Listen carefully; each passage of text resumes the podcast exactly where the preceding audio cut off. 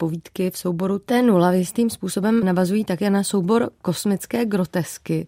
Jak to dělají a může si je užít i čtenář, který je té předchozí knihy neznalý? je opravdu lepší začít těmi kosmickými groteskami, protože tam došlo k tomu zlomu. Calvino se rozhodl, že si vezme jako inspirativní témata vědecké hypotézy, biologické, astrofyzikální a tak dále. Protože se mu to v jisté chvíli začalo jevit tak, že tahle ta vyprávění o vzniku života, o člověku, o vesmíru v sobě mají obrovitý básnický, poetický potenciál. A začal si vymýšlet vlastní příběhy, které byly z těch vědeckých představ odvozeny. Učinil tím krok, který do dneška může vzbuzovat údiv. Tradičně máme za to, že věda a literatura to jsou dvě rozdílné, neli protikladné způsoby poznání, způsoby pohledu na svět. Ale Calvino ve skutečnosti si to nikdy tak úplně nemyslel a také se v tomhle smyslu opakovaně vyjádřil a připomněl také dlouhou řadu jmen osobností, které se tuto bariéru mezi vědou a literaturou už před ním pokoušeli překonat na prvním místě Jordana Bruna, pak Leopardyho, matematika Karola Leise, který je známý svým příběhy o Alence, a Raymonda Kenova a řadu dalších. On chtěl vstoupit právě do jejich stop a argumentoval tím, že skutečným úkolem spisovatele je vést dialog se světem, s univerzem. A pokud se postavíme na tuto platformu, pokud využijeme těchto velkorysých vědeckých hypotéz, tak ten dialog s univerzem naskočí téměř bezděčně. To byly kosmické grotesky. T0 přiznaně pokračují v téhle linii. První povídky tohoto nového souboru znovu vypráví hlavní hrdina kosmických grotesek, který nese jméno Kv, F, V, F, Kv, což je palindrom. Ale v dalších částech eh, toho souboru už se tenhle ten protagonista vytrácí a přechází se k jiným typům vyprávění. Znovu tedy silně experimentální. A kterými povídkami tedy Calvino už vypravěče kosmických grotesek, jehož palindromatické jméno se já nebudu raději odvažovat vyslovovat na hlas, kde už ho opouští a kam pak směřuje dál v tom souboru? Ten soubor má tři oddíly. A počínaje tím druhým, ještě tam tedy jméno to hrdiny padne, ještě se můžeme teda domnívat, že on nám to vykládá, ale fakticky už jsme někde jinde v té druhé části. Calvino přepisuje takové ty biochemické hypotézy o původu života, o tom, jak se z jednobuněčného organismu stává organismus více buněčný a jak je zahájena celá ta velkolepá vývojová dráha. Osobně musím říct, že nejzajímavější z těchto experimentů se mi jeví poslední oddíl, kterému sám Calvino říkal deduktivní povídky.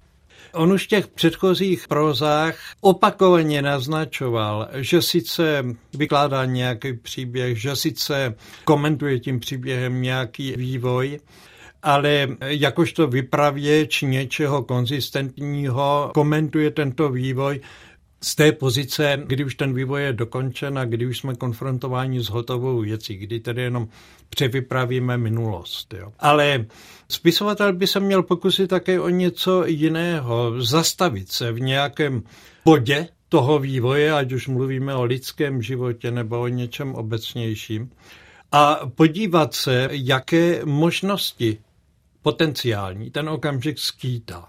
A tomu právě Calvino říká deduktivní povídka. Já, abych to ilustroval, tak eh, připomenu tu, která se mi zdá vůbec teda nejšťastnější. Ta se jmenuje Noční řidič. A vypraví se tam toto. Jakýsi mladý muž telefonuje se svou dívkou, ale v tom telefonu se pohádají. Ona ve vzteku mu řekne, že s ním končí a okamžitě zavolá jinému příteli, který je tedy rivalem toho protagonisty a že tedy zahájí úplně jinou životní fázi. To je expozice. Ten protagonista začne o tom uvažovat a teď se před ním začíná otevírat dlouhá řada alternativ. Mohl by zkusit zavolat zpátky, ale třeba by mu to ani nezvedla, navíc telefonicky se akorát pohádali, je třeba s ní promluvit osobně. Ona ale žije v jiném městě, čili on skočí do auta, jede do toho města po dálnici. Přemýšlej o tom, co ta jeho dívka udělala, jestli skutečně zavolala tomu jeho sokovi. V tom případě ten nejspíš udělal to samé, skočil do auta a teď je v nějakém z těch aut, co buď toho protagonisty následují, anebo ho předjíždějí. Ale také je možné, že té dívce to přišlo líto a když praštila tím telefonem, tak jí napadlo totež, co toho protagonistu skočila do auta a teď jede naproti, aby si to s ním vyříkala z očí do očí. To, co nám takhle Kalvíno předestře, to vlastně povídka není. To je materiál povídky. A my jako čtenáři máme v ruce tenhle ten materiál, ze kterého tentokrát nám nikdo ještě nesložil fikční svět. Ten si musíme sestavit sami.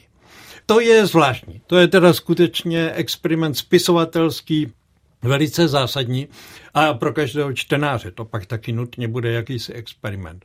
Ale Calvino nakonec vždycky překvapí a vždycky čtenářsky uspokojí, protože tahle ta téměř geometrická kostra mu pomaličku, jak čteme ten rozbor tu analýzu dále, tak začíná obrůstat epickým masem.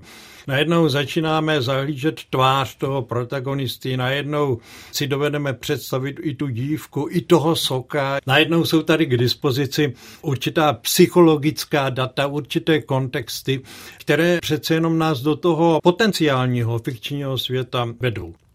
Vy už jste to naznačil, nicméně mohli bychom i explicitněji říct, co znamená název T0, který je i názvem jedné z povídek a proč dal jméno celé sbírce? To je stará fyzikální značka pro čas. A T nula, to je právě ten okamžik, kdy čas je v podstatě zrušen, vypnut. To je prostě bodový okamžik v nějaké vývojové fázi. A právě do tohohle okamžiku se ten Calvino staví, aby proskoumal ten vějíř těch potencialit, které vychází z téhleté bodové situace, z toho T0. Vy překládáte Kalvína už delší dobu. Je teď už vám ten jeho jazyk nějak vlastní, nebo s ním s každou novou knihou znovu zápasíte? Zápasím, ale Calvino je jeden z nejbrilantnějších italských stylistů. On píše italštinou, která je naprosto dokonalá, má neobyčejně rozsáhlou slovní zásobu. Je schopen zachytit myšlenku v takovém vlásečnicovitém pohybu, on proto ta slova najde. Jeho způsob ovládání jazyka je naprosto brilantní. Vždycky byl od samého počátku, ale v těchto z těch posledních textech, kdy ta epická tkání je podložena něčím, co je vědecká hypotéza, čili v tom textu je přítomen žánrově, také traktát nebo prostě filozofická esej. Eh, on pro tohle to všechno má výrazové prostředky a dokáže jich používat to za A a za B. Eh, ještě čas od času dokáže ty své texty napojit lirismem, který vůbec není banální. Calvino nejenom, že je kritický filozof, ale je také velký básník a tohle všechno promítá do jazyka. No jako každý spisovatel, to je materiál, ve kterém se každý zrcadlí. Ta italština v důsledku toho stylisticky, je to složité, to jsou hypotaktické věty, ale je to transparentní. Čemuž napomáhá italština jako jazyk. Čeština je flexivní a ty nekonečné řady koncovek nám často brání zahlédnout tu elementární strukturu toho složitého souvětí, takže hlavně s tímhle se člověk pere. Aby té větě v té češtině vrátil takovou jako syntaktickou čistotu, semantickou transparentnost, aby do ní dostal ten filozofický tón a zároveň, aby byl lirický tam, kde ten originál ho k tomu vybízí.